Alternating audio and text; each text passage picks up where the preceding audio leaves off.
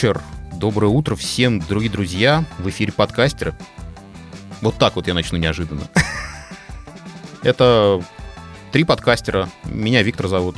Всем привет, меня зовут Антон. Меня зовут Яков. Да, вот мы втроем собрались, чтобы потрещать на подкастерские темы, которые нас интересуют, которые нам интересны, и мы очень надеемся, что вам тоже. А практика показывает, что вам тоже. Да, и это на самом деле мы э, этот выпуск записываем прямо, он очень нам тяжело дался, и мы его долго готовили. Ну да, действительно, это один из, это основной выпуск, э, в котором мы выбираем какую-то одну тему и рассматриваем ее со всех сторон. Сегодня мы как бы взяли такую, на мой взгляд, не очень простую, скажем так, для многих подкастеров тему, это тема рекламы. Потому что рано или поздно все без исключения хотят... Зарабатывать бабло. Да, хотят денег, хотят монетизировать свое хобби, и рано или поздно у каждого, скорее рано, чем поздно, а, у каждого подкастера возникает вопрос, как бы продать рекламу кому-нибудь, чтобы заработать бабла. И вот сегодня мы об этом поговорим. Бабло. Да. Да, и наш выпуск сегодня мы назовем очень просто. Кнопка «Бабло». Мы, в принципе, попытались рассмотреть э, эту тему с разных сторон. Мы пригласили в гости несколько человек, которые непосредственно занимаются рекламой именно непосредственно в подкастах. А, но для начала мне хочется спросить, ребята, а вы-то хоть раз продавали рекламу в подкастах? Я, да. Да, у меня тоже есть такой опыт. А у меня нету. Рука расскажите-ка мне. Ну, не самый приятный опыт с моей стороны, по крайней мере. Спасибо, Яков. Так, давайте с позитива начнем. С позитива. Антон, давай, позитивный опыт. Да, окей. Ну, у меня на самом деле даже был целый партнерский выпуск, и, на, и его можно, кстати, не понять, что он партнерский получился, потому что у меня выходил, как обычный выпуск, на ту тематику, которую у меня был подкаст. Ситуация следующая. Мне написала девушка, которая работает трейдером, и э, спросила, можно ли поучаствовать в подкасте, вот рассказать, э, там, хотели бы обсудить то-то, то-то. У меня, в общем-то, на тот момент был, было такое настроение, в общем, не хотелось да, что-то как-то еще брать. А, а мне писали прям, э, у меня месяц был э, завален письмами, вот подобных э, предложений у меня просто было много.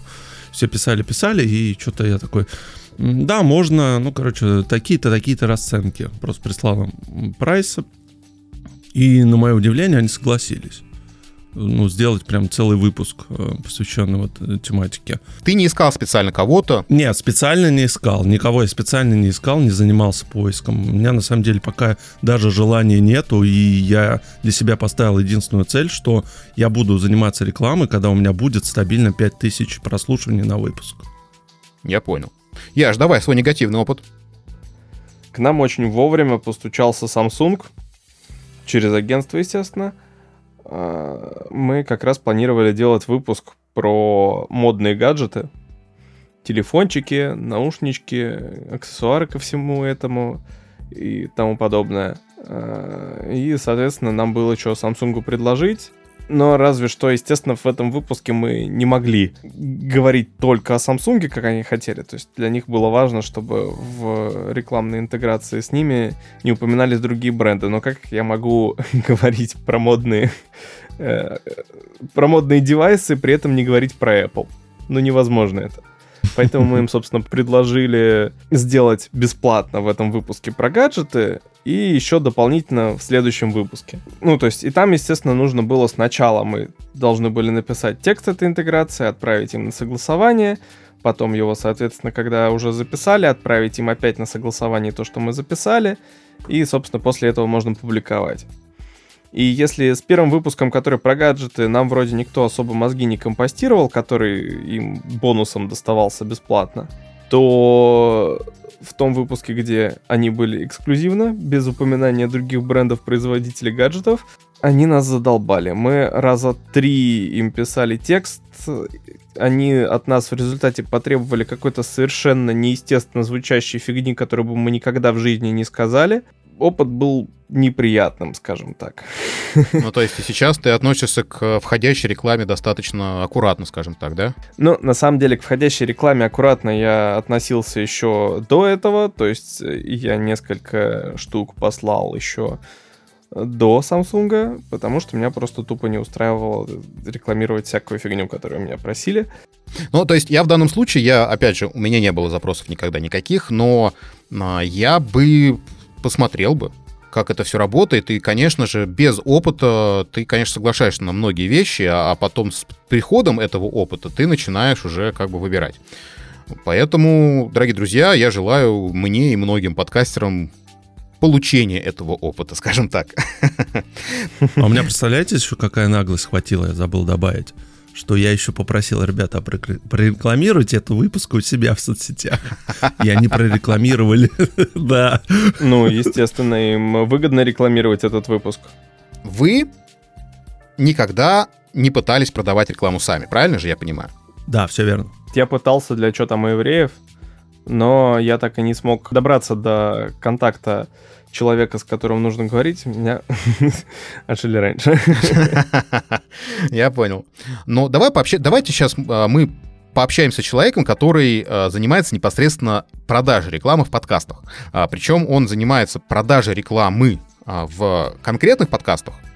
Мы пригласили в гости Алексея Казанцева, который занимается продажей рекламы непосредственно в подкастах э, Бердикаст, Инфа 100% и все. Не так много. И все, да. Да, но человек как бы успешно продает рекламу, и, как я понимаю, э, Леша, в принципе, преуспел в этом. Поэтому давайте спросим у него, как он продает рекламу в подкастах вот этих вот самых. Леш, привет. Да, привет, Вить. Привет, Антон. Привет, Яков. Да, привет. Привет, привет. Привет. Да, слушай, э, мы тебя позвали для того, чтобы ты нам рассказал таинства, секреты и какие-то лайфхаки, как продавать вообще рекламу в подкасте. Ты продаешь рекламу в успешном подкасте, давай так. А, и это немаловажно. Но успешным он стал-то во, во время твоей работы в том числе. Э, слушай, тут на самом деле сложный момент. не хочу себе приписывать какие-то заслуги, которые за мной не были, но мне кажется, что Бердикаст, Бродекаст, он был популярен еще до того, как я пришел. Поэтому в принципе, мне было тут, наверное, чуть легче. Можешь рассказать, как ты туда попал? А попал, на самом деле, это супер просто. Да, вообще, вообще да, даже, даже не так. Расскажи в двух словах, чем ты занимался до э, рекламы в подкастах, и чем, может быть, занимаешься параллельно. Да, смотри, до рекламы в подкастах я занимался продажей снова, кстати говоря, продажа различных историй в ивентах. А, мы делали фестивали в Беларуси, сам потому что я из Минска. Плюс я увлекался фотографией как э, хобби, и из этого хобби получилось создать печатный журнал, который, по сути, представлял из себя такой небольшой камерный сам издат, но на самом деле я примерно чувствую, в чем был вопрос. А занимался ли я продажами до этого? Да, я занимался, это была продажа совершенно разная. Как ты попал в Бердикаст? Кто тебя пригласил, расскажи. А все было на самом деле прям очень-очень интересно. Я слушаю Бердикаст и Теория Большой Бороды с самого первого выпуска их выхода. А плюс я еще слушаю Бертибилдинг. И в один из моментов я слушал, по-моему, новый выпуск Бородокаста, и там Антон давал такую аудиовставку о том, что они ищут к себе в проект сейлза того, кто хочет заниматься рекламой, того, кто хочет участвовать в жизни проекта. И я решил написать. И как-то так вот все завертелось, и пошло-поехало. То есть, по сути, я ничего не искал, все пришло само. То есть, соответственно, тебе не обещали никаких э, золотых гор, э, то есть сколько продаж, столько да, да, да, да, по да. сути своей, то есть без ставки, без всего, да? Ну, разумеется, да, когда реклама только начинает запускаться в проекте, я думаю, тут э, не будет каким-то огромным секретом, я ничего не выдам, никто мне ничего не обещал, и, по сути, все делалось на каких-то таких инициативных началах и добровольных движениях. А, до сих пор э, подкастинг, по-моему, держится только на энтузиастах. Больше пока ни на чем. Денег тут не очень много. Или... Бывает иначе. Да, если смотреть на рынок, на самом деле как бы немало проектов, которые живут э, только путем создания подкастов. И я сейчас говорю не про бродокаст, если как бы об этом можно было подумать. Я говорю в целом про весь рынок русскоязычного подкастинга. Алексей, скажи, вот давай сразу, э, чем интересны подкасты рекламодателю? То есть я так понимаю, что сейчас потихонечку они стали приходить в этот формат, и они так прощупывают почву пока, или, в принципе, ты уже видишь, что они прям, им это интересно, и есть отдача? Слушай, вот если бы мы с тобой общались год назад, то я бы сказал 100%, что не только заходит и прощупывает почву. Причем чаще всего даже не с огромным желанием и с таким очень большим опасением. Сейчас, в 2021 году, я вижу, что уже где-то 50 на 50. Кто-то еще пока пробует, причем даже в больших компаниях, и казалось бы, где уже много чего попробовали в этом формате, все равно отдельно есть департаменты, которые впервые заходят, пробуют, изучают и делают какие-то выводы для себя.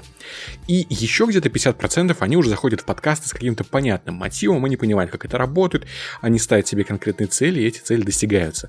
То есть здесь уже примерно 50 на 50. Если говорить в целом, чем интересны подкасты рекламодателю, хотя я бы на самом деле тут говорил не рекламодателю, а в принципе бренду, либо партнеру, который заходит к нам в подкаст. И даже не только к нам, а вообще в подкаст в принципе. Так вот, а самое интересное для этой стороны это, конечно, аудитория, как в принципе и везде.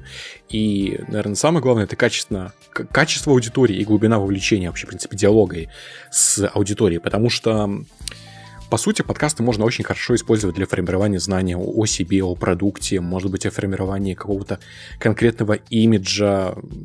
И, соответственно, для бренда может быть интересно и, может быть, возможно найти человека через какой-то подкаст по четким интересам, ну и пообщаться с ним и быть на одной волне. Это если как-то так вот выражаться грубым языком, без каких-то конкретных деталей и уточнений. Вообще есть холодные продажи у тебя? Да, вот да, очень много. А, как, как это происходит? То есть ты садишься вот перед телефонной книгой, я, не, ну, я образно сейчас, а, и думаешь, кому бы было бы интересно а, прорекламироваться в Бердикасте. А если говорить о том, как я это делаю, как я провожу какие-то холодные продажи, то здесь прям супер все по-разному. Нет такого, что я просыпаюсь утром, сажусь перед какой-то книгой, начинаю выписывать телефоны, имейлы и прочее, прочее, и просто всем звонить, писать и говорить, вот, здрасте, я Леша, вот подкасты, давайте делать рекламу. А, нет, чаще всего, допустим, в нашем случае у нас идет это все чуть-чуть от обратного. Мы внутри проекта думаем, что нам было бы интересно сделать в рамках нашего проекта, либо о чем нам было бы интересно рассказать, либо просто, может быть, мы какой-то там интересный инфоповод видим и понимаем, что вокруг этого крутится интересная история. И, соответственно, потом у меня уже начинает такой триггер в голове играть, что я думаю, ага, значит, поэтому можно было бы зайти, значит, из этого можно было бы сделать интересный проект. А вот, а, например, из а, самых последних таких интересных, это проект с Манго Иншуринг, который мы делаем в Бородокасте. А у нас есть ведущий Андрей Барышников, один из создателей всего Бородокаста, и у него дома начался ремонт. И мы придумали, что из этого можно было бы сделать интересную историю, где он просто будет периодически рассказывать, как у него все это нервное дело проходит, что он делает, о чем он переживает, что планирует и так далее. И вот как раз-таки в диалоге того, что он рассказывает о том, что он делает и за что он переживает, родилась идея запартнерить с Mango Insuring. Это такой один из примеров того, что исходит именно из идеи и дальше уже переходит в партнера. И, соответственно, таких идей целая куча. И я вот под каждую мысль о том, что можно было бы сделать, думаю, кого можно было бы сюда позвать в партнеры, чтобы именно партнеру было в том числе интересно в это дело вписаться, чтобы весь этот проект мог э, каким-либо образом примерно закрывать его маркетинговые цели. И на самом деле вот по поводу закрытия цели это очень сложный момент, потому что самое главное в любой интеграции в любом партнерском проекте, это чтобы это было не зря, это чтобы не, было не в воду. Это должно решить там коммуникационные цели, это должно решить, может быть, маркетинговые цели, еще какие-либо. Что, что ставит между собой, перед, перед собой партнер, то это должно решать. И заранее угадать, что же он ставит себе в цель, это, это супер сложно. И поэтому чаще всего это идут какие-то, ну, такие очень высокопорядковые пониманием. Ну, а потом уже просто после какого-то первого контакта с брендом мы начинаем знакомиться, узнавать лучше, что можем мы, что могут они, что нужно им, и, соответственно, из этого рождается продукт. В общем, один из твоих советов э, это, по сути своей, придумать что-то такое интересное, что может понравиться интересно бренду. Но важно, чтобы это было интересно еще и вам. Во, вот это крутая тема. Э, да, да, мне кажется, что это, что это самый лучший вообще подход. Потому что если интересно вам, интересно партнеру, то это будет интересной аудитории, и это просто такой матч со всех трех сторон. Слушай, а как работает в Бердикасте реклама? То есть э, я понимаю, что есть какие-то истории, которые открывать нельзя по каким-то там э, тайным коммерческим, но по факту своей в каждом практически выпуске есть рекламный блок, правильно? Да, верно. А бывает несколько? Да, есть. Э, а, и, соответственно, это происходит э, не путем того, что мы, допустим, делаем два рекламных блока по 40 минут. Это происходит путем того, что мы делаем, например, партнерскую историю, вот как с Манго, партнерская рубрика, где Андрей рассказывает что-то о себе. И, может быть, например, еще короткий рекламный блог, где мы просто в свободной органичной форме делимся какими-то тезисами с нашей аудиторией, которые важны нашему партнеру. Слушай, а ты считаешь это нормальным? То есть такое количество рекламы? Если реклама хорошая, да, конечно. Ну, смотри, давай с тобой поговорю как с, э, со слушателем э, подкастов. И вот ты слушаешь подкаст, и э, раз рекламный блок, два рекламный блок, у кого-то вдруг внезапно три рекламный блок, а, это не превращается в какую-то, знаешь, это рекламную мастурбацию? А, знаешь, если бы это, допустим, была такая история, где у нас выпуск длится час, и просто весь контент в нем это сплошная реклама, и ничего по сути нет, то да, это было бы чем-то таким суперсомнительным. Но, в принципе, когда я слышу рекламу в подкасте одну, вторую, третью, когда я вижу, что она сделана хорошо, и мне ее интересно слушать, то у меня абсолютно никакого диссонанса не возникает. Я думаю, блин, это интересно, можно было бы сделать что-то такое же. Слушай, Алексей, вот ты сказал, вы планируете э, вот э, выпуск, да? Ну, точнее, у вас темы какие-то уже, может быть, заранее уже расписаны, и ты как бы пытаешься ну, подыграть, да, чтобы там ремонт идет, либо там какой-то к выпуску, да, чтобы супер крутой там нарратив был, и это красиво все переплеталось в подкасте, да, чтобы интеграция была в тему. А, вот когда ты приходишь потом к бренду, э, у тебя какие-то есть конкретные предложения? Вот давайте там здесь ставочка там на, на пару минут, либо там какой-то рекламный блок. Ну, несколько же предложений наверняка есть. Я не знаю даже, честно говоря, что здесь ответить, как я захожу, потому что нет какого-то единого скрипта все время это какой-то заход э, разный, но я точно могу сказать, что каждый мой первый заход, он начинается с того, что я представляюсь, рассказываю, кто и откуда и что мы делаем, и чем потенциально мы могли бы быть полезны. А дальше это идет уже просто какая-то импровизация, и я думаю, чем же мы могли бы быть все же полезны для этого бренда. Часто звучит такая история, вот когда мы заходим в какой-то инстаграм-аккаунт компании, которая предоставляет услуги для человека, не знаю, там, окна меняет, то они всегда пишут, что это индивидуальный подход к клиенту. Это на самом деле какой-то такой пережиток прошлого, и фраза не очень приятная, по крайней мере, как мне кажется. Кажется, будто бы просто клише. Но по факту в продажах чаще всего оказывается так, что клиентам так или иначе действительно зачастую приходит индивидуальный подход, потому что, как минимум, мы с ними по-разному знакомимся, мы с ними по-разному здороваемся, мы придумываем разные заходы, и вот когда я, допустим, провожу уже первый звонок либо встречу с э, потенциальным нашим партнером, то да, у меня есть какие-то пункты, которые я обязательно должен на звонке упомянуть, там условно, кто мы, что мы, чем мы занимаемся, какие у нас есть форматы, там какие эффекты, какая есть аудитория, как она посчитывается и так далее. Но, наверное, не было практически ни одного звонка, где все вот эти пункты шли в каком-то заскриптованном порядке в одинаковом количестве времени, и не было такого, что будто бы я это просто с листа читаю. Потому что чаще всего у нас все же происходит диалог. Крипты в продажах — это зло, да? Я так утверждать не буду, но для меня они не работают.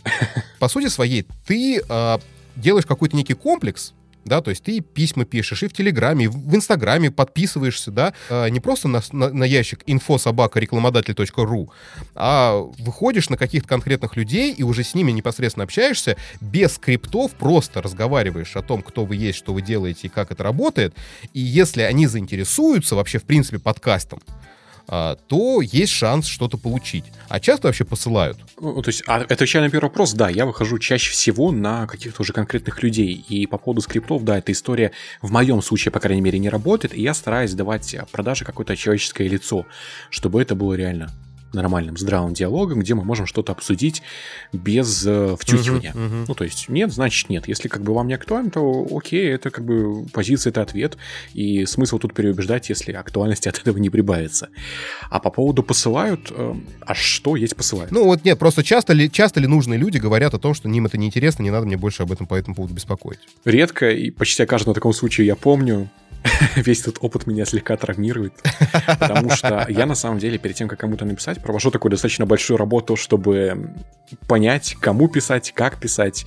Да-да-да, то есть да? такой researching проводится зачастую очень длительный, ну, конечно, все это относительно, но, тем не менее, research проводится, большая работа, и иногда бывает прям с самого первого слова услышать, что нет, нам это не интересно, достаточно грустно. Хотя, кстати, бывает, что после того, как я это слышу, я все равно не останавливаюсь, и я пытаюсь дополнить свой ответ чем-то таким человеческим, и мы находим хороший контакт с человеком, он понимает, что изначально его мысль о том, что я хочу предложить, она была немного неверной. Uh, у меня вопрос uh, такой, достаточно простой. Uh, ты продаешь рекламу в успешном подкасте, давай будем честными, в котором есть прослушивание, в котором есть большое серьезное комьюнити, достаточно понятное, и входил ты уже в достаточно серьезный, понятный комьюнити. Но, как я понимаю, ты все-таки как бы интересуешься подкастерским рынком. Как ты думаешь, с какого момента подкастер может э, задумываться о рекламе в своем подкасте? Здесь стоит сделать сноску, что я продаю рекламу не только в Бродокасте. Есть еще такой подкаст-проект, который называется «Инфа 100%». Там прослушивание сильно меньше, чем в Парадокасте, но при этом там тоже вполне себе успешно. У нас э, прямо сейчас идет проект с Море ТВ, с Яндекс-станции, с Нитологией, и периодически возникают еще проекты с другими брендами. И учитывая, что там прослушивание меньше, я могу сделать вывод, что рекламу можно продавать практически в любом подкасте несмотря на то, какие бы там прослушивания не были. А, большинство подкастов, давай будем честными, 80% подкастов имеют до 1000 э, прослушиваний на эпизод. Я бы даже сказал, что да, из, из них 50 до 300. Ты за первую неделю имеешь в виду, ведь уточняй, за какой Я период? в принципе, нет, я за месяц, за, за все время. Вот под, один эпизод у человека набирает, ну, максимум тысячу. Максимум. Есть смысл таким э, рыпаться куда-то? Я думаю так, что если это тысяча, которую вы знаете, которую вы понимаете, с которой у вас уже есть какой-то построенный контакт. Э, то есть мне кажется, что тезис о том, что вот мы сделали подкаст, э, прошел месяц, у нас тысяча прослушиваний, и когда уже реклама, он, наверное, не очень верный, потому что слегка непонятна вообще цель этого подкаста. Это все же реклама или это какой-то э, движ на энтузиазме, это то, что тебе интересно. Ну, то есть, в, так, в таком случае я бы чуть поставил под сомнение, стоит ли что-то начинать. Если это уже подкаст, который выходит, даже пускай месяц, но это тот, который, то, тот, тот подкаст, который тебя прет, это та аудитория, которую ты уже как-то понял, ты понимаешь, чем они занимаются, чем они интересуются, какие подкасты они слушают еще, что потенциально им из э, не знаю, продуктов, услуг и так далее было бы интересно и полезно, то да, можно пробовать идти в рекламу, как бы, почему нет? Самое главное понимать, что когда вы придете к бренду, у вас э, первым вопросом будет будет, э, кто ваша аудитория. Вторым вопросом у вас будет, э, зачем, грубо говоря, мы этой аудитории. Ну и дальше вам надо будет на все это дело отвечать. Если вы на это ответить не можете, то, вероятно, стоит пока перед продажей все, все же заняться вопросом изучения своих слушателей. Слушай, вот это очень-очень-очень грамотный, правильный совет, на мой взгляд. То есть пока ты не понимаешь, кто твоя аудитория, а большинство не понимает, большинство просто запихивают, видят циферки в, этом, у себя на хостинге и они не знают, кто эти люди и зачем эти люди слушают их. Может, они просто реально на две минуты включают. Вот пока не стоит задумываться о рекламе. Пока поймите, кто ваша аудитория. Это, кстати, а, ребята, это к вопросу о том, что мы говорили о том, для кого мы делаем подкаст. Помните? Тогда сразу вопрос, Алексей. А, а как сделать оценку аудитории? А, можно общаться с своим комьюнити. То есть у нас, например, ядро аудитории находится в Телеграме. Соответственно, по этому делу можно проводить такой первичный анализ, а, и плюс можно делать, ну, по крайней мере, из нашего опыта, а, можно делать опросы аудитории, и причем их можно делать такими достаточно объемными, а, можно достаточно глубокие вопросы задавать, как открытые, так и закрытые. А вот это ядро, оно у вас в процентном соотношении какое вот общего количества слушателей? Ну, при, приблизительно я понимаю, что сейчас не, нельзя сложно точно назвать. Я думаю, может быть, процентов 5, может быть, чуть даже меньше. Слушатели это не то же самое, что ядерная аудитория. Ядерная аудитория это не то же самое, что слушатели, но тем не менее по ним можно сделать хоть какое-то приблизительное ощущение, кто вы, что вы, зачем вы. Да, важно не ставить между ядром и обычными слушателями, вернее, со, со, со всей своей остальной аудиторией знак равно. Можно поставить приблизительно равно, но точно не, не равно в абсолюте пока подкаст маленький, пока, грубо говоря, у него там тысяча прослушиваний или даже меньше, либо около тысячи, то это как раз-таки самый крутой момент, чтобы познакомиться со своим ядром, потому что ядро в данном случае, оно близко ко всей аудитории чаще всего. И это будет таким более показательным моментом. Ух ты, соль сейчас на рану мою сыпешь. У меня вот не очень общительное ядро. У меня тоже не очень общительное ядро. И вот хрен знает, как их разговорить. У меня вообще молчат. Да, да, да. Вот в этом, в этом проблема, понимаешь? Скажем, ядро аудитории тоже может быть разным. Ядро может быть в чатике в Телеграме, ядро может быть, не знаю, в виде подписчиков в Инстаграме, а в случае инфы 100% аудитория и ядро — это те, кто подписан на ребят на Патреоне. Там порядка 300 человек, э, из этих 300 человек где-то может быть 150 общительных ребят, и по ним уже можно делать какой-то вывод. Ну и плюс, конечно, мы помимо ядра, чтобы все же себя чуть в порядок э, и в чуть какое-то вменяемое состояние привести, приземлить себя чуть, проводили еще дополнительный опрос по всем слушателям, соответственно, говорили об этом в подкасте, прикрепляли ссылочку в шоу-ноуты и смотрели потом на результаты. Дорогие друзья, ищите место, в котором сидит ваша ядреная аудитория. Ядреная, юх! ядреная аудитория ваша сидит. Потому что ты правильно сейчас сказал, что э, не факт, что она в Телеграме. Если ты сидишь в Телеграме, не факт, что твоя аудитория там же. А может быть в Вайбере или в WhatsApp. Кстати, это вполне себе возможно. Может быть, и не в Вайбере или в WhatsApp, черт возьми. Так, следующий вопрос, который действительно нам всем очень интересен. У вас разные бывают форматы интеграций, да, рекламных. Как это? Так, как и вставки, так и какие-то... Модули прям отдельные рекламные. А на что вообще клюет больше рекламодатель? Понятное дело, что чем больше времени эфирного, тем дороже. Что ему больше нравится? Вообще, на что делать акцент, когда мы продаем рекламу? На цели компании. Это в первую очередь, потому что не так важно, сколько стоит интеграция, не так важно, сколько она длится, зачастую в глобальном плане, сколько важно, решает ли вообще этот формат э, какую-то конкретную цель. Если у нас, допустим, цель э, сказать, что у, не знаю, у Aviasales самые дешевые авиабилеты, то, ну, навряд ли здесь надо будет делать какую-то большую интеграцию там, на полчаса, на час, навряд ли нам надо будет звать для этого интересных гостей, чтобы поговорить о технологии. Очень важно понимать, какие цели на конкретную компанию ставят э, бренд, который к вам пришел. И это даже надо не то, чтобы понимать, это надо прям в лоб спрашивать. То есть мы должны узнать, что вы хотите решить выходом в конкретный подкаст. И, соответственно, когда они говорят, что бы они хотели решить, мы уже начинаем думать, каким образом это можно было бы сделать.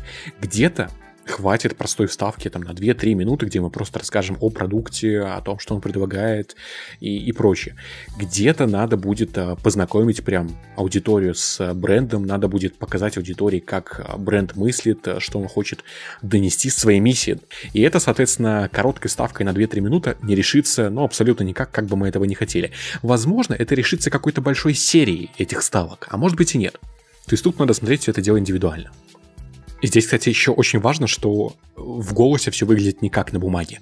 А я, например, очень сталкиваюсь с тем, что присылают какой-то бриф и очень сильно просят зачитать, ну, как по листу. Естественно, такая история не работает, мы от нее отказываемся и объясняем дальше бренду, почему так делать не стоит. И, соответственно, вот с этим зачитыванием по листу работает точно так же в принципе, по идее какой-либо интеграции. Вот этот вот тезис о том, что важно мастерство ведущего, важно мастерство того, кто вещает, это очень важно. Ну да, я единожды испытав способ взаимодействия, когда от тебя просят текст, потом его утверждают или как-то велят менять, и потом ты его зачитываешь, больше повторять такого опыта не хочется, и шлю всех лесом с таким подходом. И это удобно. Это приятно. А, вопрос. А как вообще оценивается конверсия э, в рекламе? Вот, то есть, ну, конверсия от рекламы в подкасте. Вот какие-то метрики же есть. Ну, то есть... Выстрелила или нет? А как вот посчитать метрику в подкастах, где вообще непонятно, где, как кто слушает, кто откуда пришел и как это работает? Все зависит от целей. А опять же, кто для себя ставит цель в продажах, то он совершенно спокойно может это дело оттрекать по промокоду, потому что его можно произнести, его можно запомнить, его можно ставить в шоу-ноутах ну, да, да, да. и так далее.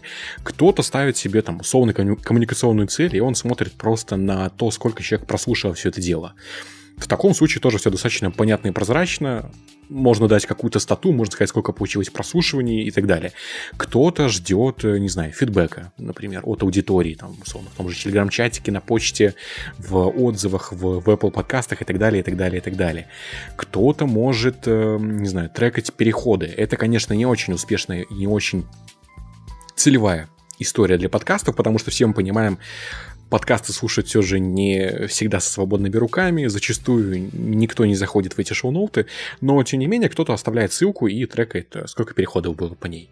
Ну и, соответственно, целей и конверсий может быть просто огромное количество. Скажи, пожалуйста, на твой взгляд, какая цель самая адекватная и самая рабочая в подкастах? Выйти на одну волну мышления с аудиторией этого подкаста это, знаешь, это очень тесно бьется с какой-то просто имиджевой историей, чтобы построить себе хороший имидж. То есть, по сути, свой имидж и узнаваемость. Наверное, даже не, не столько узнаваемость, а скорее сколько именно имидж, и имидж в очень широком понимании. То есть имидж тут э, не с точки зрения того, что вот, ребята, мы очень классные, мы очень крутые, самые лучшие, а все наши конкуренты похуже. Имидж с точки зрения того, что бренд хочет стать на одну волну с аудиторией. То есть они хотят э, иметь одни ценности, они хотят говорить на одном языке, они хотят, чтобы все друг друга понимали, и чтобы, когда у бренда выйдет какой-то новый продукт, аудитория, которая говорит с ним на одном языке, она его уже принимала с какой-то большей теплотой, с большим доверием. Окей, окей. Слушай, а, давай такой один из последних вопросов на сегодня.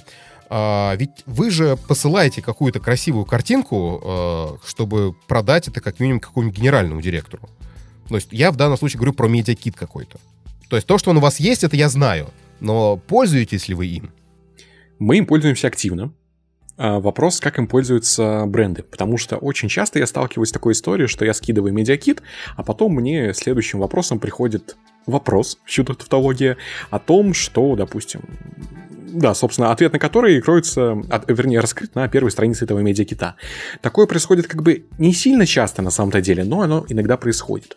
На самом деле медиакит прям очень круто помогает, а, хотя бы с точки зрения того, что составляя его и изучая, ты лучше и лучше понимаешь, кто твой слушатель.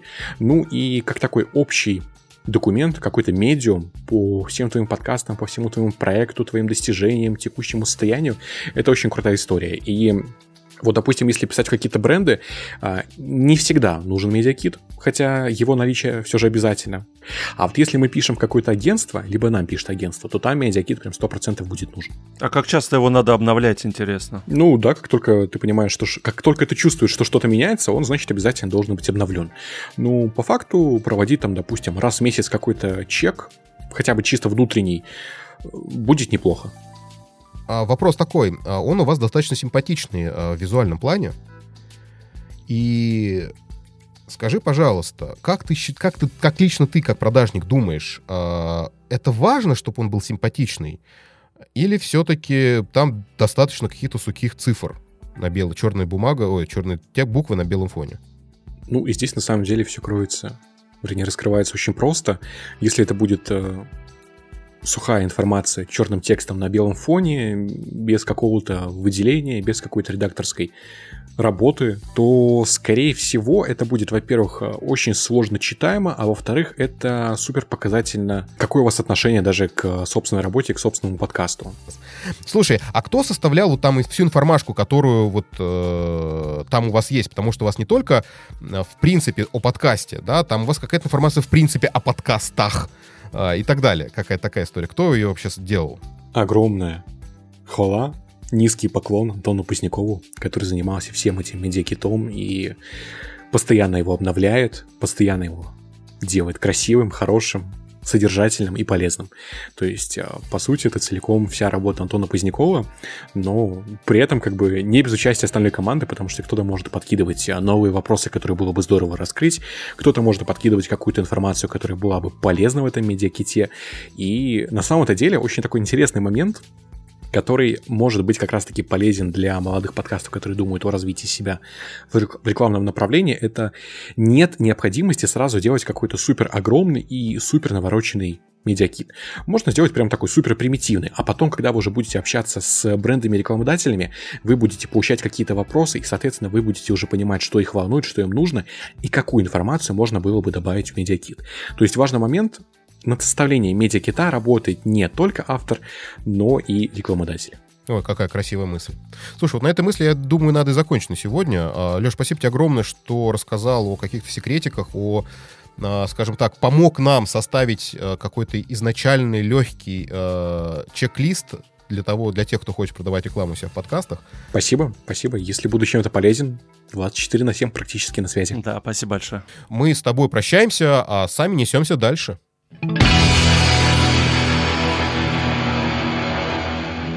Слушайте, ну вот в принципе ничего сложного, но с другой стороны, вот, блин, сложно. Вот я не продажник, я не умею продавать. Я вот не смогу, наверное, пробиться никуда дальше это секретарши. Ну, ты знаешь, у меня вообще сложилось впечатление, что вот Леша, он прям этим горит, и ему очень нравится именно он построил так процесс, что он не просто как обычно, да, купи слона, а он творчески подходит к этому, и э, любая интеграция это ну, очень интересный проект получается. Вообще, на самом деле, это хорошая мысль, именно предлагать какие-то интеграции, не просто какие-то роллы, приролы. Без этих, я думаю, никуда, опять же. Но вот именно придумывать какие-то интересные для себя челленджи, это прикольно, на мой взгляд.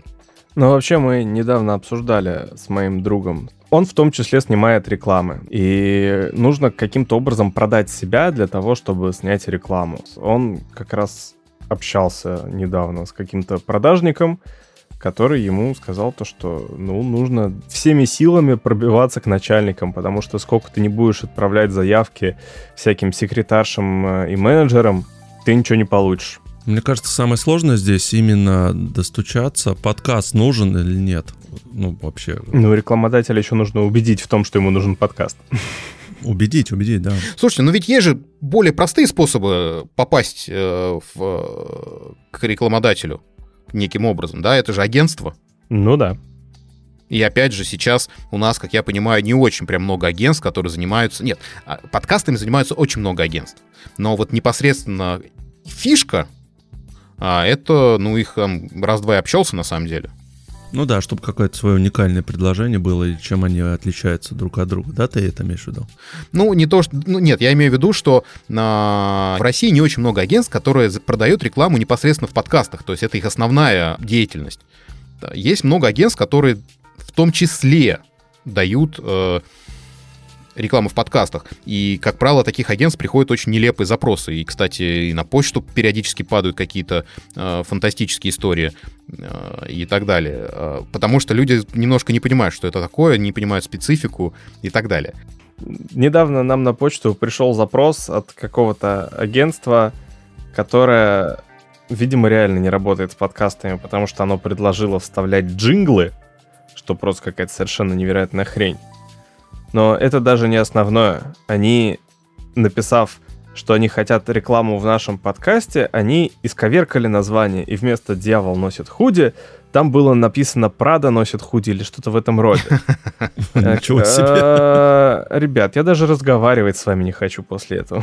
Ну вот, э, я, кстати, не зря, не просто так вспомнил про агентство, потому что мы решили тоже поговорить с, с агентством и узнать о том, какие же подкасты э, и каким образом попадают вот в пул агентства, и, соответственно, их начинают предлагать без участия самих подкастеров, без вот этих вот э, дотошных продаваний самих себя, э, предлагают рекламодателям. И мы поговорили с а, с Дарьей Лукинской, Марией Круглой. А, они основательницы рекламного агентства Madcast, агентство, в котором непосредственно занимаются подкастами. Да, Даша, Маша, привет. Привет. Привет.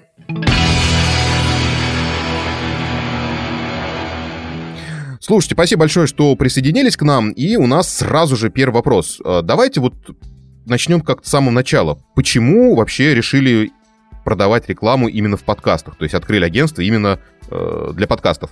Слушайте, ну, как пришла идея, мы уже, наверное, рассказывали об этом не один раз. Э, мне кажется, мы начинаем э, повторяться.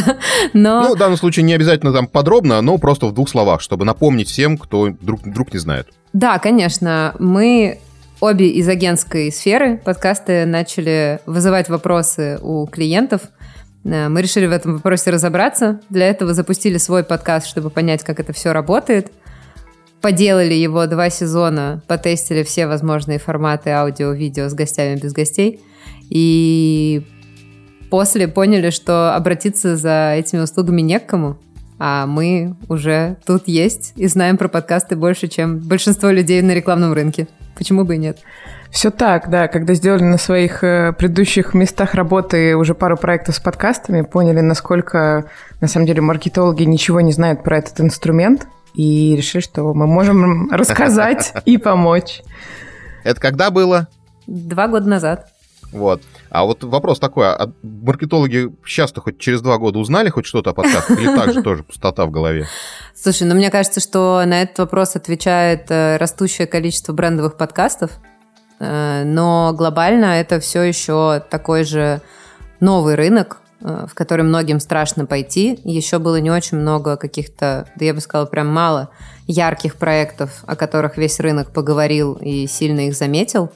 Поэтому сейчас то, что мы чаще всего говорим тем клиентам, с которыми ведем диалог э, о том, чтобы начать, это у вас есть шанс стать первыми. Сейчас, если посмотреть на то, что происходит э, в мире подкастов, это очень похоже на то, что когда-то происходило в мире Ютуба, когда бренды начали заходить, и они те, кто был первым, они сделали самое вот ожидаемое, но и самое востребованное. Вот в подкастах мы сейчас говорим, давайте вы будете первыми, и тогда вы сможете говорить о том, ради чего к вашему бренду вообще в принципе обращаются, и то, от чего вас ждут, вы можете транслировать без дополнительной накрутки какого-то ультра креатива и поиска супер кан. Хотя каны мы тоже очень хотим делать.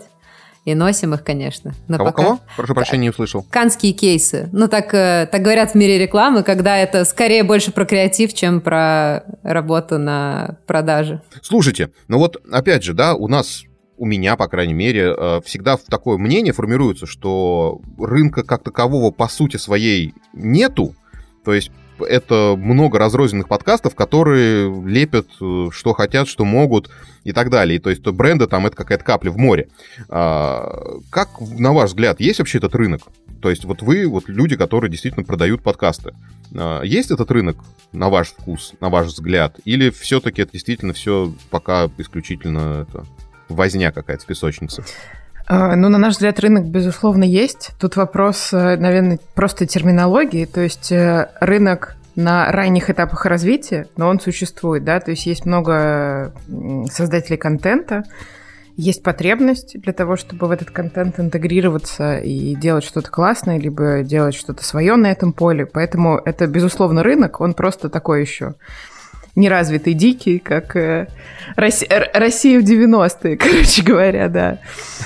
А, вот, законы только формируются, и это прекрасно. И кажется, что сейчас э, на нем есть место вообще всем, кто готов э, высказаться и что-то интересное сделать.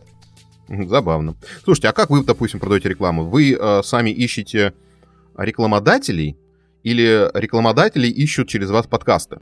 То есть понятное дело, что идеальный вариант это когда к вам приходят рекламодатели, там типа, о, хотим вот там, и вы типа уже договариваетесь? Или как это все работает у вас? А, мы, безусловно, ищем подкасты для рекламодателей. А, и спасибо за этот вопрос, потому что он достаточно часто краеугольный камень нашей коммуникации с, э, собственно, авторами, потому что они ждут, что мы будем заниматься именно ими. И мы чуть позже, я думаю, поговорим о том, как мы попробовали это делать. Но глобально наша работа — это работа с клиентами, которые приходят к нам с конкретным запросом, и под этот запрос мы уже готовим предложение. И это предложение может включать в себя как размещение в существующих подкастах, так и разработку и производство собственного подкаста для бренда. Но у нас довольно жесткая позиция относительно взаимодействия между этими двумя сторонами. Мы всегда за такой как бы это сейчас не прозвучало, не токсичный диалог. Э, мы не продавливаем подкастеров и не даем клиенту возможность развернуться в комментариях и каких-то своих э, условностях, э, так, чтобы убить всю нативность да, и заинтересованность автора. Но, с другой стороны, когда клиент нам что-то говорит, мы сразу открыто к автору приходим и говорим, что вот такие вещи точно будут, их нужно будет, там, я не знаю, сказать, сделать. Если вы ок, давайте, если нет, то давайте мы тогда в следующий раз в другом проекте вас пригласим. А часто пытаются э, эти рекламодатели продавливать какие-то свои идеи, которые, возможно, не факт, что работают именно в подкастинге? Сейчас, э, как Маша сказала, вот эта история про такие 90-е, э, мы в довольно выигрышной здесь позиции, потому что клиенты нам доверяют. Я надеюсь, что не только потому, что подкасты в целом молодой рынок, а потому что мы да, неплохи в своем деле, но на самом деле уровень доверия довольно высокий. Есть просто такие категории клиентов, которым довольно сложно делать что-то слишком свободное. Например, э, там, фарма, да, у них есть очень много юридических ограничений, без которых они никак не могут обойтись, и это убивает э, всю вот эту вот нативную креативность э, и живость подкастера, э, потому что ну, они ничего не могут с этим поделать. Есть клиенты, которые пытаются, но мы, как правило, договариваемся и все-таки сводим все к тому, что Подкастера зато и любят, что он говорит так, как он говорит. Здесь спасибо блогерам за эти 10 лет, которые они обучали этому клиенту. чтобы им не писали текст в их Инстаграм так, как хотел бренд-менеджер, а чтобы они писали его сами. Бывают, например, кейсы, когда бренд э, присылает свой текст, свои пожелания по интеграции, и мы говорим, смотрите, есть два варианта. У подкаста есть э, стрим, и если мы интегрируемся в стрим, то мы получим дополнительную аудиторию, но вы не сможете редактировать текст. Либо, соответственно, редактируем текст, но тогда э, аудитория будет уже. И клиенты на такое соглашаются ради, ну, как бы условно бесплатного охвата. И потом с легкой слезой на глазах смотрят на свою интеграцию с матом, говорят, ну, зато нативно получилось, классно. Ребята молодцы. А, подождите, а, ну, так, а давайте тогда вот такой вопрос я задам. А в какие подкасты, в, прин- в принципе, вы продаете а, рекламу? То есть, понятное дело, что есть а, какое-то количественное а, ограничение для молодых подкастов. То есть, там, вы не сможете продать рекламу в подкаст на 200 слушателей, да? А вот по, э, по наполнению, по наполнению, какие подкасты, вы говорите, масс-матом, это какие-то подкасты с матом такие, что прям продаются реклама. Ну вот смотри, я сейчас отдам Алаверды, э, не самому популярному в мире подкастинга и любимому человеку, но Завтракаст просто потрясающие результаты показывает по интеграциям. У них очень высокая конверсия, у них очень высокий уровень доверия аудитории, и при этом они матерятся как три сапожника. Подожди, тогда такой вопрос. То есть как-то у меня в голове э, выстраивается такая картина, что рекламодатели, ну, в принципе, фирмы, которые хотят э, получить рекламу в подкастах, в принципе, знают, что такое подкасты. Ну, то есть не может быть такого, что человек абсолютно не в курсе, что такое подкаст, и спокойно тратит там какие-то суммы э, на то, что он не понимает. Или такое тоже бывает? Нет, конечно, они знают, что такое подкасты. Э, мы очень много времени своего инвестируем в развитие клиентов, в образовательную деятельность такую, когда мы проводим воркшопы, рассказываем про подкасты в целом от э, аудитории, заканчивая, у нас есть такой очень красивый слайд про то, как э, подкасты распространяются вообще в интернете, потому что один из э, топ э, популярных вопросов от клиентов это «А где нам лучше выложить подкаст?» А где мы будем выходить, на какой площадке. Поэтому у нас этому целая большая посвященная картинка.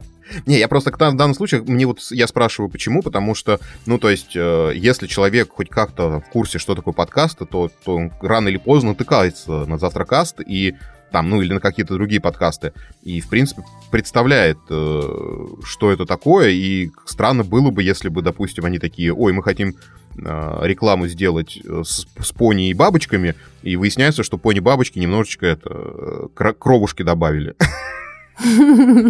Да, конечно, здесь как раз это то, э, на что, какую функцию мы на себя берем. А, когда к нам приходит клиент и говорит, что у него пони и бабочки, то мы смотрим родительские подкасты и выходим... Вообще, как строится процесс, да, у клиента есть задача, и если это задача про работу с существующими авторами, мы подбираем список авторов, который подходит по аудитории, тематике, продукту, предлагаем его клиенту, клиент его смотрит. Дальше они возвращаются с тем, каких ребят они из этого списка берут. И дальше мы идем к ребятам и обсуждаем с ними формат и что они интересны клиенту. И дальше даем бриф. Подкастер пишет на этот бриф текст, который он хочет сказать. И здесь мы тоже всегда проговариваем такую историю, что нам нужен текст для того, чтобы у клиента была возможность уточнить, какие вещи для него очень важны, а какие вещи второстепенны. Да? Например, если важно проговорить слоган, важно, чтобы в этом тексте он появился, и подкастеры еще раз э, сказали о том, что это важно. А дальше уже подкастер этот текст зачитывает не с бумажки, а он проговаривает примерно это, но комфортным для себя языком. Но он понимает, что вот этот условный слоган ему важно сказать, а про все остальное он говорит в общих чертах. Угу. Слушай, а много подкастеров э, выпендриваются? Ну, то есть из разряда там типа, э, типа нет, я не буду так делать, не буду говорить, идите нафиг. Нет, э, я вообще хочу сказать, что с подкастами, которые, вот тут болезненный момент, которые отвечают, с ними приятно работать, потому что, как правило, они знают, чего хотят. Я думаю, что для всех, кто находится внутри подкаст-сообщества, есть такая заметная выделяющаяся часть подкастов, которые на этом зарабатывают, у которых получается, которые делают подкасты своим, ну, если не основным, то таким ощутимым дополнительным источником дохода. Спойлер, я не знаю, открытие глаз на правду. Это просто люди, которые умеют отвечать на почту или телеграм, который указан у них в описании подкаста. Не, мы про это четко, мы часто очень об этом говорим, когда хочется связаться с подкастом, а некуда. Ведь я могу ответить на твой вопрос. Я один из тех подкастеров, который выпендривается, потому что... Ну, мы, не, про тебя я знаю, про тебя я знаю, но просто мне интересно, много ли таких, как ты, я, Яш? Ну, да. Нет, понимаешь, просто, судя по всему, не только заказчики рекламы не очень слушают те подкасты, на которые делают заявку рекламы, но в том числе агентства, потому что мне неоднократно приходили какие-то запросы, которые просто кардинально противоречат э, тому, что мы в целом транслируем в нашем подкасте. Когда, извините меня, приходит э, там, мы рассказываем про экологию и так далее, а нам приходит какой-нибудь бренд одежды, который делает ширпотреб э, совсем не экологично, okay, а вы вообще Понимаете, куда вы пришли? Что мы вот таких, как вы, обычно смешиваем с грязью? Слушай, Маш, Даша, а вот тогда вот такой действительно вопрос. А много у вас э, таких вот конкурентов, которые пытаются выйти на этот рынок и не понимают, что такое подкасты? Ну, вы же как крутитесь в этой своей рекламной среде, в своем каком-то комьюнити? Ну, конкуренты, безусловно, есть, но те, кто специализируется реально только на подкастах, прям совсем немного. И достаточно часто, ну, то есть я понимаю, откуда растут ноги а, запроса, как это, не в попад. Часто это могут быть медийные агентства, которые делают большой-большой медиаплан для клиентов, в котором есть, не знаю, баннеры, YouTube, все на свете. Они такие, ну и подкастов досыпем, подкасты это модно.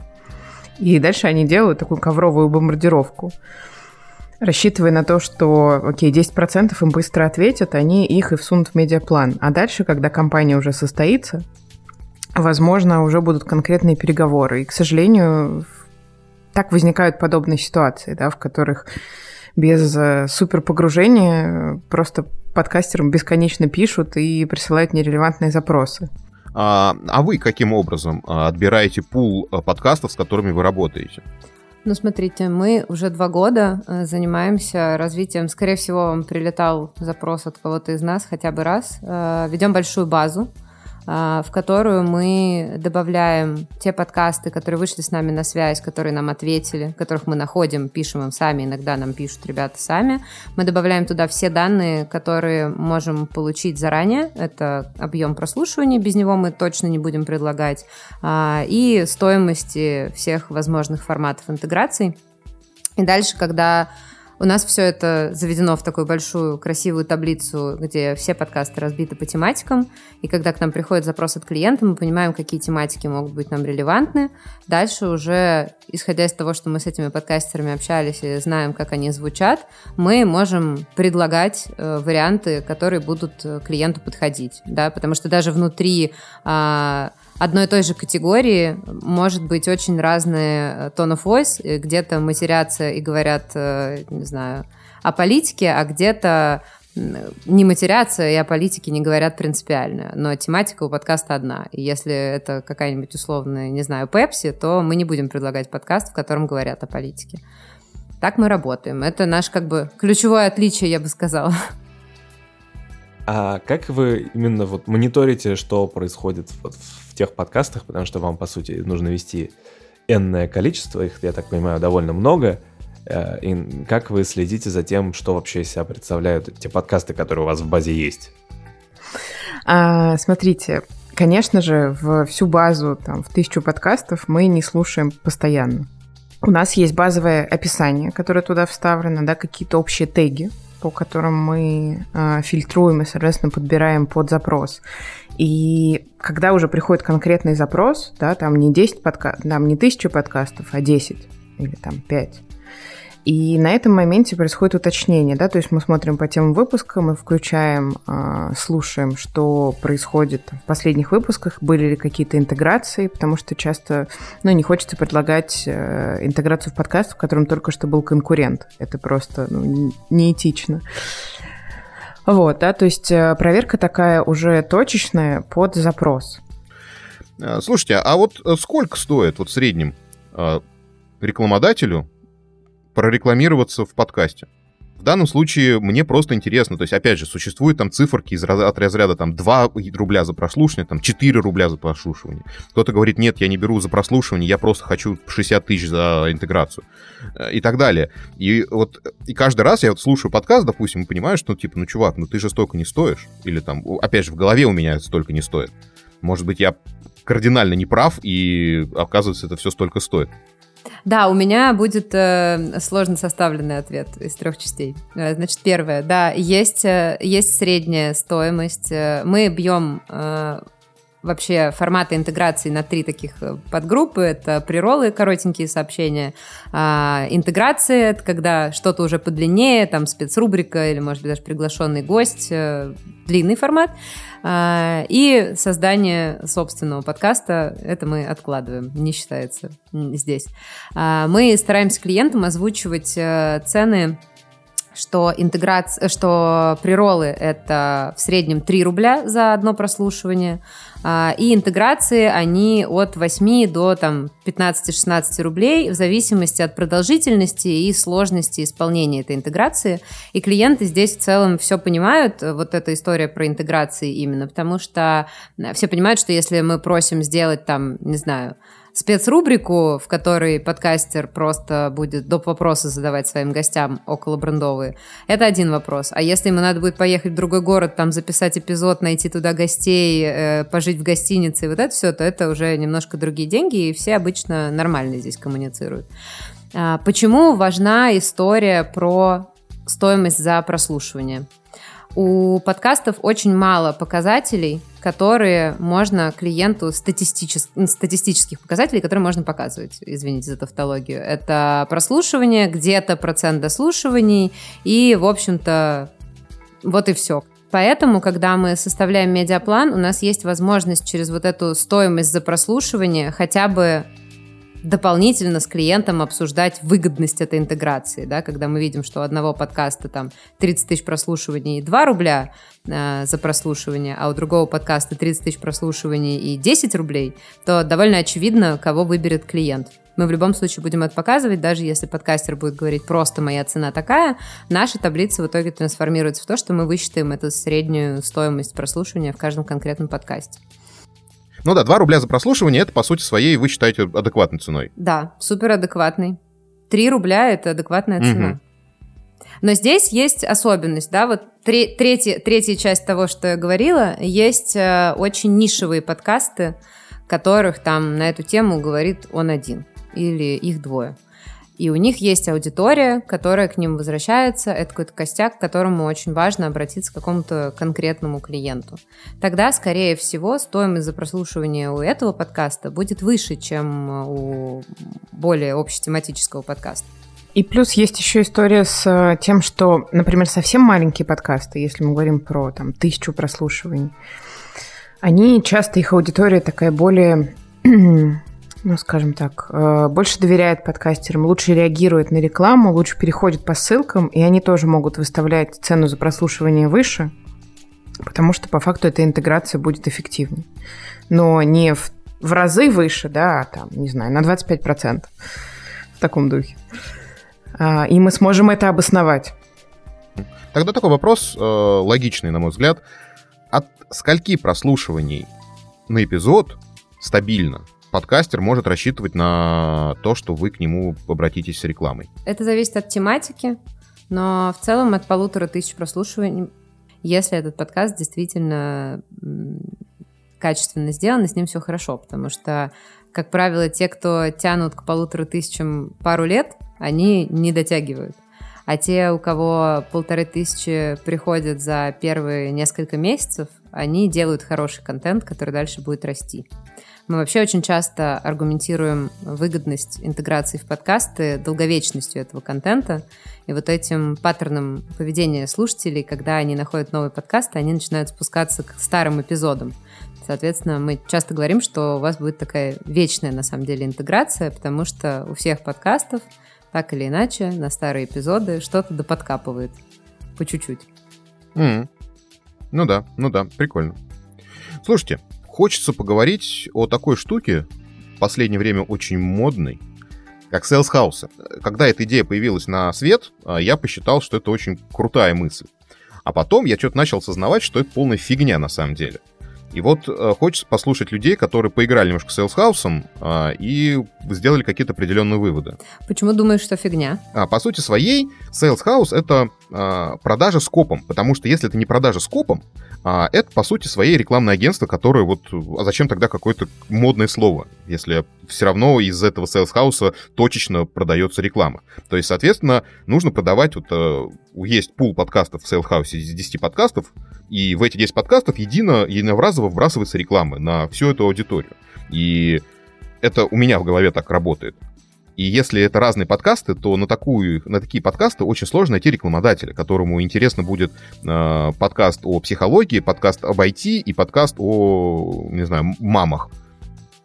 То есть э, поэтому это и не работает, потому что рекламодателям не нужны э, посев в 50 подкастов, которые нерелевантны их теме.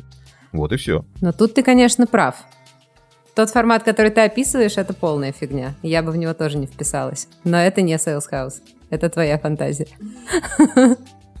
Окей, окей. Что же такое Sales House? Тогда что такое, да? Да, смотрите, что хотели сделать мы, как мы транслировали сообщение изначально тем ребятам, которым мы предлагали в этой истории с нами поучаствовать, это скорее, если проводить аналогию с чем-то, что-то типа продюсерского центра, где подкастеры, как авторы, остаются наедине со своими идеями и своей работой креативной, они занимаются подкастами только им. А вся коммуникация внешняя с рекламодателями, с потенциальными коллабами и прочим, она лежит на плечах как бы их менеджеров, продюсеров, которые а, не тратит их время и приходит к ним не с «привет, э, как к тебе в подкаст встать», а с «вот пришел вот такой клиент, у него вот такой продукт, он готов заплатить нам вот столько денег, э, не знаю, это, например, чуть меньше, чем у нас есть, но он тебе очень релевантный. А, хочет тогда-то встать, у нас есть, у тебя есть окно в такое-то время, в тот промежуток, в который этому клиенту нужно, что думаешь? Подкастер говорит «да, окей», или подкастер говорит «нет, не хочу», и больше он ничего не делает каким образом будет сказано клиенту, что подкастер не хочет, э, не знаю, 20 раз ли клиент еще обратится с тем, что ему все-таки очень надо, это на плечи подкастера не ложится. При этом, безусловно, есть эта история про единение, но она, опять же, больше строится на вот этом творческом подходе между ребятами, которые объединены в этот sales house, они поддерживают друг друга, подкасты поменьше, имеют возможность ходить в подкасты побольше, у них есть какое-то комьюнити, они могут придумать совместный проект, то есть они в таком творческом скажем, объединении, которое им помогает не отвлекаться на э, шелуху. Чем это отличается от того, э, от, от обычной твоей работы? Ведь то же самое. То есть э, sales house это вот sales house, то есть дом продаж. А, ну, то есть, может быть, а вы, а вы описали обычный продюсерский центр или рекламное агентство вот сейчас? Не-не, смотри, помимо контакта, там же есть история про унификацию документов, да, то есть вот эта вот вся штука, что, по сути, подкастер, в принципе, не занимается никакой работой, связанной с рекламодателем. Он очень... У него есть одно входное окно, его понятный дружелюбный менеджер, с которыми они вот эти все переговоры ведут.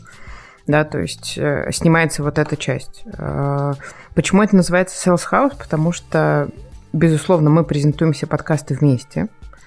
И иногда для каких-то проектов э, могут быть могут э, покупаться разные интеграции, не знаю, в 3-5 подкастов, если это подходит по тематике. Иногда может быть только один, иногда через Sales House. Ну, то есть, по сути, это действительно унификация менеджмента, э, единое входное окно как для клиентов, для в целый пул подкастов, так и для подкастера, вот так это примерно устроено. А, ваш был, вы что, сказали, что был Sales House. Чего же у вас там не, пош, не пошло-то?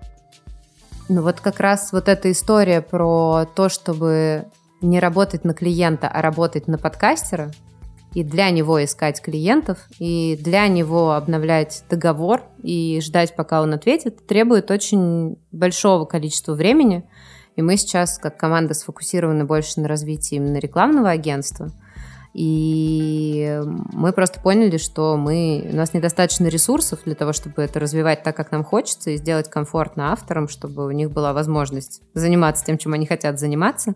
Поэтому мы решили припарковать это, чтобы не делать э, на полшишечки не так качественно, как нам бы хотелось. Я думаю, что мы еще к этому вопросу вернемся, когда поймем, что у нас достаточно сил на то, чтобы в это направление тоже вкладываться. Наверное, хочу уточнить сокращенно, как у меня сформировалось в голове понимание, в чем все-таки отличие агентства от House. Давай. Получается, что агентство — это те, кто, к кому приходят рекламодатели. А, и агентство начинает для рекламодателя искать, где бы рекламодателю прорекламироваться, а Sales House занимается тем, что к нему приходят подкасты, они живут с этим Sales House, и Sales House ищет рекламодателя для тех подкастов, которые находятся в этом Sales House. Плюс-минус, да. Да, все верно. Да.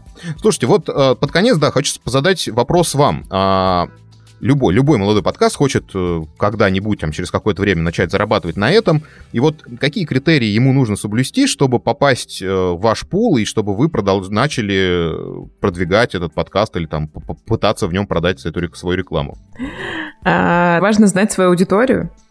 А, что за слушатели у тебя, да, какие они, чем они интересуются.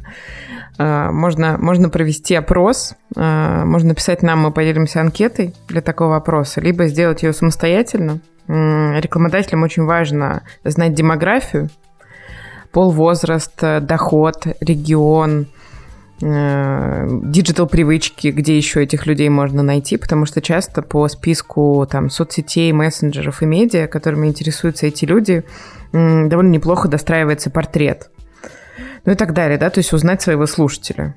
И эту информацию э, разместить себе в медиакит. И тут мы приходим к следующему пункту, это сделать себе медиакит, собственно, в котором будет написано про подкаст, про авторов, кто они такие, почему они делают такой контент.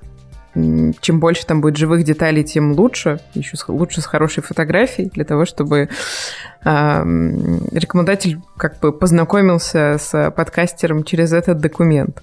Да, еще если у вас у самого, как у автора, есть какие-то дополнительные списки регалий, о них тоже лучше рассказать, потому что если вы говорите на какую-то узкую тему, э, может быть, не очень понятно, что это вы вдруг на нее заговорили. А если вы скажете, что вы... Ну, вот хороший пример — это Критмыш, да, Саша врач, и Саше нравится изучать вопрос науки, Поэтому, когда он говорит о критическом мышлении и заходит на какие-то сложные темы, понятно, почему он может это делать и почему ему к нему вырабатывается какое-то доверие. Если об этом рассказать, то аудитория такая, класс, понятно, буду слушать. Если об этом не рассказать, то что это вообще за чел такой, почему я его должен слушать? Не буду его слушать. Пойду Сашу послушаю. Uh, вот. Также здорово показать какие-то примеры успешных выпусков и показать статистику. Сколько в среднем прослушиваний выпуска подкаста за месяц. Это прям такой уже, кажется, индустриальный стандарт сформированный, поскольку у подкастов длинный хвост прослушиваний.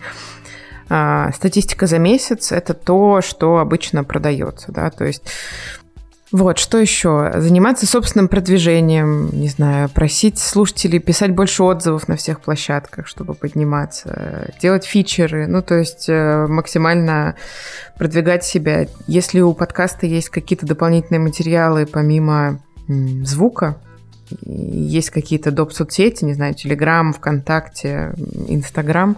Про них тоже было бы здорово в медиаките рассказать, и это поможет.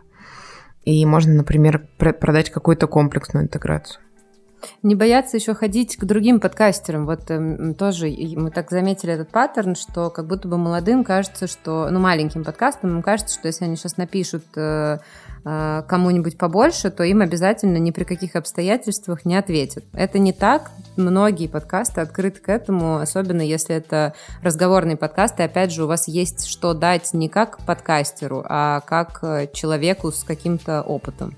Если вы не знаю, что крутой психолог, то вам вообще зеленый свет. Все психологические подкасты сейчас существуют, просто каждый второй.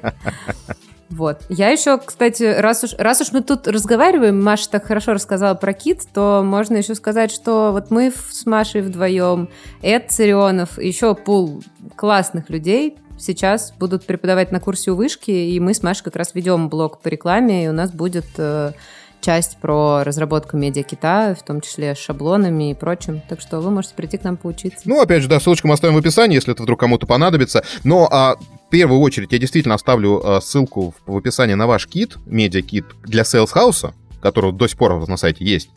А, и он, на мой взгляд, очень прикольный. Он очень здорово сделан и очень такой действительно прикольный. Поэтому э, все, кто хочет посмотреть, как это, в принципе, на мой взгляд, нужно сделать, посмотрите вот этот медиакит по ссылочке. Спасибо. Даша, Маш, спасибо вам огромное, что нашли время пообщаться с нами. Э, Спасибо большое, что ответили на наши вопросы. И мы несемся дальше, а вам пока-пока. Спасибо. Спасибо за Хорошего классные дня. вопросы, и вообще было приятно. Нам тоже. Хорошего дня вам. Пока-пока. Счастливо.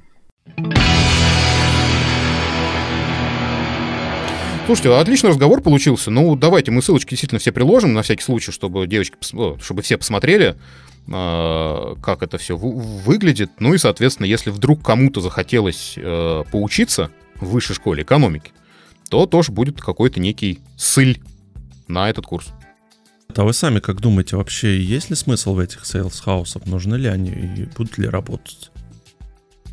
Слушайте, ну вот сейчас девчонки меня, честно говоря, переубедили, потому что я был к ним достаточно скептично э, настроен, но вот э, именно в том виде, в котором э, мне продавали это Даша с Машей, мне кажется, какой-то смысл имеет в том плане, что от тебя убирают всю бюрократию, всю вот эту писанину, всю вещи, которые тебе обычно не нравятся, оставляя только голое творчество. Но это, как на мой взгляд, все-таки немножко, немножко утопия. Слушай, я думаю, что это не утопия, просто действительно, видимо, рынок подкастов пока слишком маленький для того, чтобы это работало. То есть э, должно перейти какую-то критическую массу, чтобы подобный механизм мог завестись. Может быть, может быть. Да, я, я просто помню прекрасный момент, да, мне когда э, вот девушки написали тоже с предложением поучаствовать еще тогда в проекте, и я так очень долго думал, сомневался, идти мне, не идти, что такие достаточно интересные условия. С другой стороны, что я теряю? Эксперимент, да, там тем более два месяца можно было просто попробовать и посмотреть. И э, в целом потом я просто тоже, как и Витя, подумал, что ну а почему нет? Что я действительно теряю? Я никого не ищу, всю работу делают девчонки, и мне это только плюс в любом случае будет. Ну, мне просто от Мэдкаста раз в полгода примерно стабильно приходит запрос, типа, как там у меня дела? За сколько я готов продавать рекламу? Ну, короче... Ну, это то, да. что вот они обновляют базу. Это вот то, то, то, о чем они говорили, конечно. И, на мой взгляд, это правильная позиция. Это очень правильная позиция, потому что это единственное агентство, которое подобным, по крайней мере, по отношению к моему подкасту занимается. Да не, на самом деле это э, удобно в том смысле, что э, я помню, когда я работал в ивенте, я пару раз составлял сметы для, для клиента, а, исходя из цифр, которые были у меня в голове, что когда-то мне вот этот подрядчик вот делал вот за эту цифру.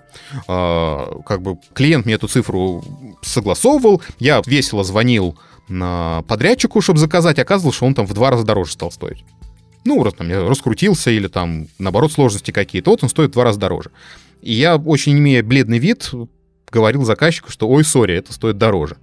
Хотя смета уже утверждена. И вот здесь вот то же самое, да, то есть э, когда девочки постоянно мониторят базу подкастов, потому что подкасты открываются, закрываются, э, растут, умирают, в- появляются новые на этом же месте, то, конечно, лучше держать, скажем так, руку на пульсе. То, что вот они молодцы вот таком, таким образом мониторят, для тебя же стараются. Они не единственные, кто меня мониторит. На самом деле, со мной постоянно на контакте еще менеджеры из Unisound. Вот что.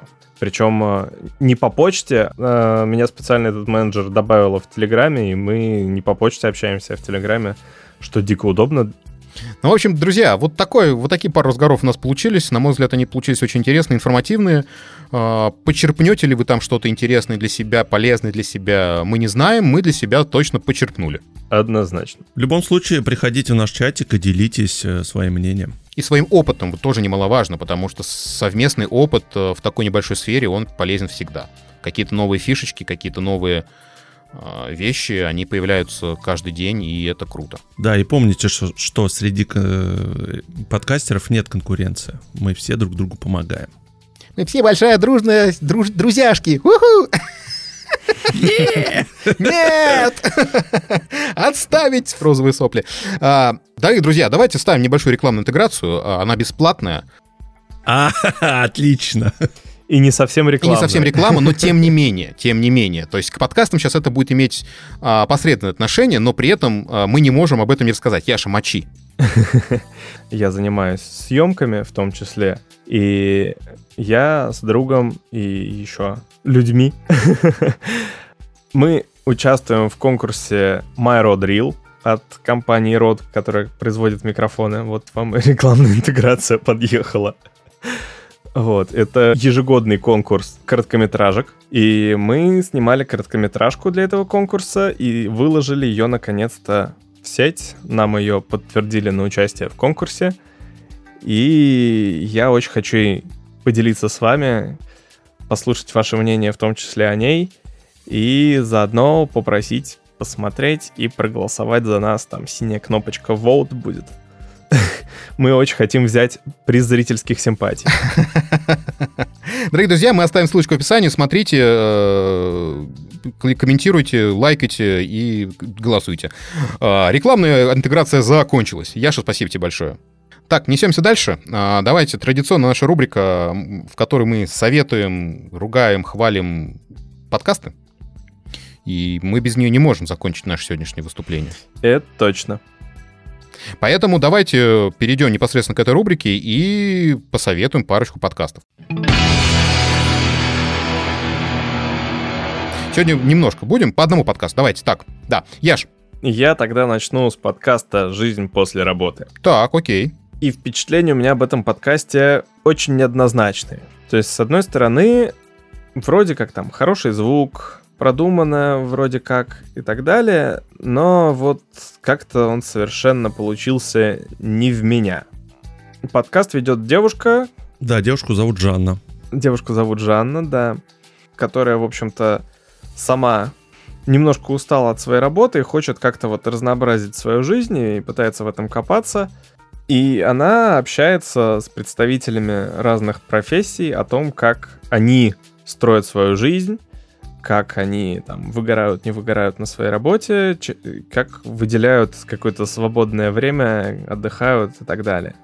Ну, вот тот самый work-life balance, традиция, который, Именно. про который много чего уже сказано. Я не очень люблю подкасты по психологии, и для меня этот подкаст попадает, по сути, в эту же категорию, но не полностью. Я, на- наверное, даже пойду по порядку. То есть сначала я слушал, когда было всего 5 эпизодов, и проблема подкаста была в том, что Жанна приглашала в основном своих друзей, и это все звучало как этакий разговор с друзьяшками, в котором я ощущаю себя третьим лишним. После того, как у Жанны друзья закончились, э, разговоры стали более слушабельными лично для меня и более интересными, более понятными. Структура подкаста строится так, что сначала человек рассказывает о своей профессии, и это скорее получается сначала не о work-life balance, а такая профориентация. Затем уже начинается как раз-таки разговор про wo- work-life balance, и вот это вот как раз для меня больше категория подкастов по психологии, которая без психолога не очень заходит лично мне. Ну и вообще. Ну, в данном случае, как бы вот э, ты сказал, что тебя это, друзьяшки, а меня наоборот, кстати, друзьяшки очень даже как бы подкупили, скажем так, что ли. Они вполне себе очень приятно общались, особенно там, когда вот были там совсем близкие. И по поводу психологии я с тобой отчасти согласен, потому что, как правило, люди, не зная, они там нахватались верхов и рассказывают свой опыт, который не всегда релевантен и не всегда применим для других сфер, но, тем не менее, как бы подкаст свою цель, как мне кажется, что задуматься о вообще вот балансе, да, между работой и жизнью заставляет. Я, может быть, там не буду использовать советы какие-то, да, там, которые ребята советуют, которые им помогают, но задумываюсь о тем, чтобы набрать какой-то пул своих историй. Мне больше, знаете, что именно не то, что не понравилось, но действительно как-то выпуск очень долго начинается. То есть там бывает местами 15 минут э, подкаста уже прошло, а к основной теме так еще и не перешли. Ну, как, мне кажется, надо получше готовиться и более нужные вопросы задавать. Не, ну как, вот как раз эти 15 минут они обсуждают саму профессию. Нет, нет, нет, нет. Там бывает, что такие моменты, что там э, спросят, вот Жанна, вот, не знаю, там вот выпуск был с Наташей из библиотекаря, да, я библиотекарь. Вот, и она там переспрашивает друг друга, ой, а я думал там это, это. Ну, в общем, какие-то, ну, моменты, которые можно было на монтаже просто, ну, вырезать, они не нужны абсолютно. Это, может быть, придет с опытом. В данном случае я, опять же, э, могу сказать, что я, мне это вот не режет слух, и мне было интересно. Не знаю, у меня все это прям уже, я уже это все вижу, видите, это у меня уже как-то просто цепляется, я, ну, основную канву понимаю, цепляюсь, ну да, ты прав, это с опытом все приходит. Ну, в общем, а я советую, я советую подкаст, то есть ему нельзя, его можно, конечно, но лучше не пропускать, послушать и дать шанс, потому что Жанна молодец, она делает Э, хорошую работу, и, в принципе, тема интересная, в принципе, своем. Правильно? Правильно. Да? Да. И вообще человек хороший. И я, кстати, посоветовал бы Жанне, знаете, что еще? У нее очень классный выпуск вышел, когда э, она сама собой была, просто рассказывала историю своей жизни, как раз про увольнение, про все. И я считаю, что вот подобные эпизоды, мне кажется, нужно делать, нужно их вставлять. Не всегда, но там, ну, не знаю, периодически, что происходит в жизни Жанны, что она может быть, почерпнула из, из всего этого, нашла там новую работу, либо что-то тоже, эксперименты какие-то там проводит. Ну, вот это нужно, мне кажется. Но мне как раз этот эпизод не очень понравился. На мой взгляд, он получился с, с лишними подробностями и слишком затянутым. А То я познакомился целом... с автором зато. Ну, сама идея таких эпизодов мне нравится. А мне зашло. То есть, ну, в данном случае, видите, как бы сколько людей, столько мнений, поэтому мы советуем всячески послушать вам подкаст и сформировать свое собственное мнение. А Жан молодец, Жан, продолжай. Несемся дальше. Давайте я посоветую. Давай. А я сегодня посоветую подкаст, который называется, не самый, на мой вкус, лучшее название, «Топ-5 аниме-приколов». Вот такое вот название у самого подкаста. Это подкаст «Удивитесь о чем?» об аниме. А, Павел и Феликс, а, ребята из Самары, а, рассказывают о том, чем они увлекаются, об аниме. И советуют они круто. Подожди, там же девушка еще какая-то Периодически. Была. Там они периодически, то есть два основных ведущих, и периодически к нам, к ним кто-то приходит. Они записывали подкаст а, в какой-то а, манго-магазинчике непосредственно там внутри после закрытия. Там тоже прикольная такая, но обычно они так не делают. И а, в принципе, в принципе, Хороший подкаст, но название абсолютно дурацкое, которое там нет никаких топов, ни 5, ни 10, ни 15, там нет никаких приколов, там есть аниме. И аниме да, а, это немножко не моя тема, потому что для меня аниме закон- закончилось на Миядзаки, и все на этом, да, я как бы других вещей не очень люблю, а, но как бы я послушал специально несколько выпусков, и они действительно очень интересно рассказывали, да, то есть вплоть до, момента, что, блин, ну надо посмотреть уже, что это такое, о чем они так интересно обсуждают, а я там попадал на какой-то трэш аниме, и прям я, естественно, не посмотрел. Но в тот момент мне хотелось. Так что ребята очень позитивненько, очень весело рассказывают о том, в чем они разбираются, чем увлекаются. На мой взгляд, это все получилось очень круто и забавно. Ну, круто, и, кстати, стало больше таких подкастов появляться. Опять же. Я, в общем-то, тоже не очень образован в аниме, но, видимо, все-таки чуть больше, чем ты ведь. Наверное. Вот. И мне, в общем-то, тоже очень понравился. Причем больше всего мне понравилось в этом подкасте то, что они прям вот по... развиваются по тем канонам, которые мы тут у себя транслируем. То, что начинайте делать как есть, и потом развивайтесь. И у них реально от первого выпуска, который был прям вот и по звуку там были проблемы, и джингл какой-то был тоже не такой, по-моему. И вот э, там прям было к чему придираться, много чего. И постепенно они вот прям развиваются, и сейчас уже реально придираться особо и не к чему. Даже если очень захочется. И при этом рассказывают, они действительно увлекательно и интересно, даже если ты не разбираешься в аниме, то оно даже прикольно послушать. Ну, в общем, а, всем, кто увлекается аниме или хочет войти в эту тему, совет от нас, подкаст ТОП-5 аниме-приколов. Дурацкое название, хороший подкаст. А, отлично. Антон, давай, расскажи нам, что ты послушал А я не буду особо затягивать это, это без того длинный выпуск, поэтому я расскажу в двух словах буквально про подкаст, который я послушал, который ведет Павел Обзорин. Он так называется Обзорин.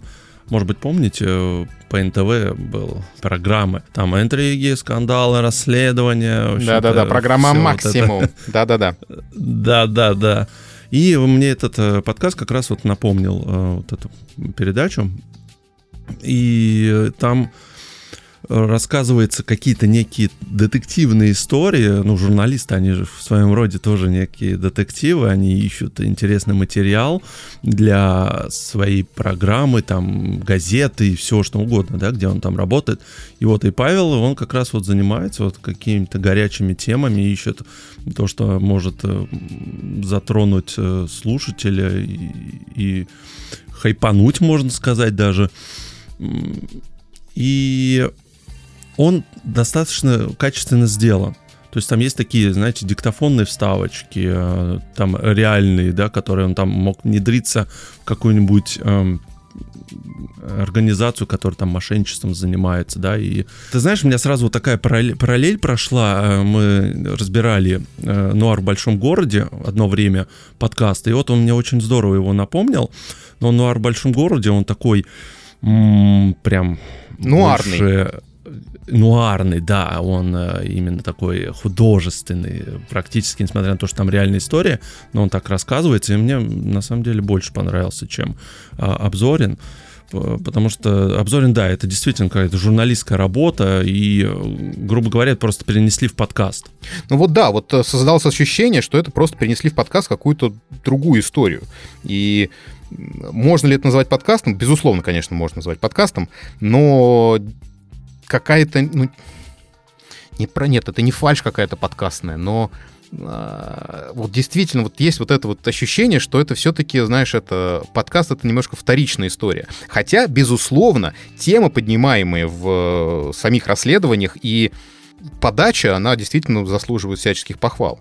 Э, мне очень понравилась вот эта одержимость экзорцизм, да, э, когда там гадалкам он ходил, там разные истории. Ну, это, это прикольно, это прям здорово. Но я просто люблю эту тему, когда разоблачают разных вот этих вот шар шар шарлатанов. Мне это прям нравится. Вот. И вот это прям, вот этот эпизод меня прям зашел. Он не очень большой. Это, в принципе, эпизодики не очень большие, то есть там до 30 Да, до 30 они там по 15-20 минут, по-моему, идут, да. Ну, 35 вот максимум. Вот как раз он самый длинный, этот про продержимость. Вот, да, так они по полчаса максимум, и как бы действительно приятные, интересные расследования. Но, опять же, вот но это как бы, опять же, только мои или наши с тобой, Антон, ощущения. Да, да, я не могу сказать, что он плохой или там что-то его не надо слушать. Нет, он нормальный, именно, да, действительно, если вам не хватает, может быть, каких-то таких интересных историй, он даже такой не нарративный больше, а именно как именно да, расследование. расследование да, то есть вот прямо онлайн. Расследование, да. Да, но у меня все равно вот это не покидает ощущение, что я смотрю сейчас телевизор, но в аудио. Ну вот, может, надо подумать над подачей, хотя кто мы такие советовать. Да, в общем, такой вот подкаст обзорен. Не, ну это подкаст действительно стоит послушать, э, как минимум дать шанс. Пару эпизодов, и если зайдет, то слушать дальше. А если не зайдет, то искать следующий подкаст расследования. А пока обзорен, да.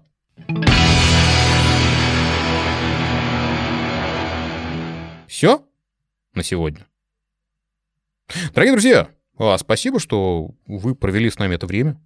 Спасибо, что послушали до конца. Мы подкастер. Мы подкастер. а, мы подкастер. Какой-то ты удручающий сегодня. Сегодня, да, я удручающий какой-то. А, меня зовут Виктор, и я подкастер. Меня зовут Антон, и я подкастер. Меня зовут Яков, и я киношник и подкастер идите посмотрите короткометражку и проголосуйте за меня. Да.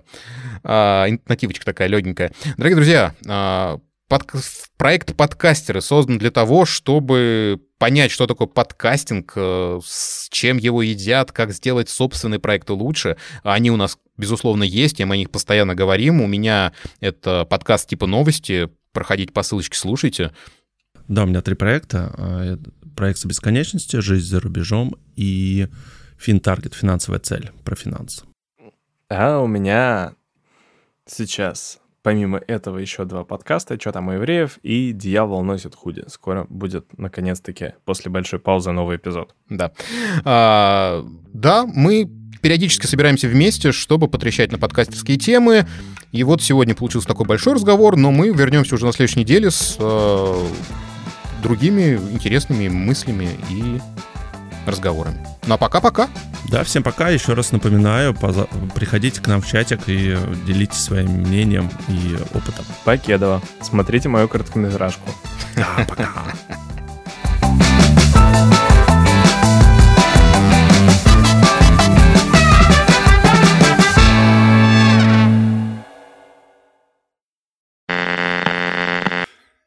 Но, в принципе, Леш, возможность э, иногда кого-нибудь послать в жопу, это очень хорошая возможность, скажем так, да? Как рекламодателей, так и ведущих. И пользоваться ей хочется.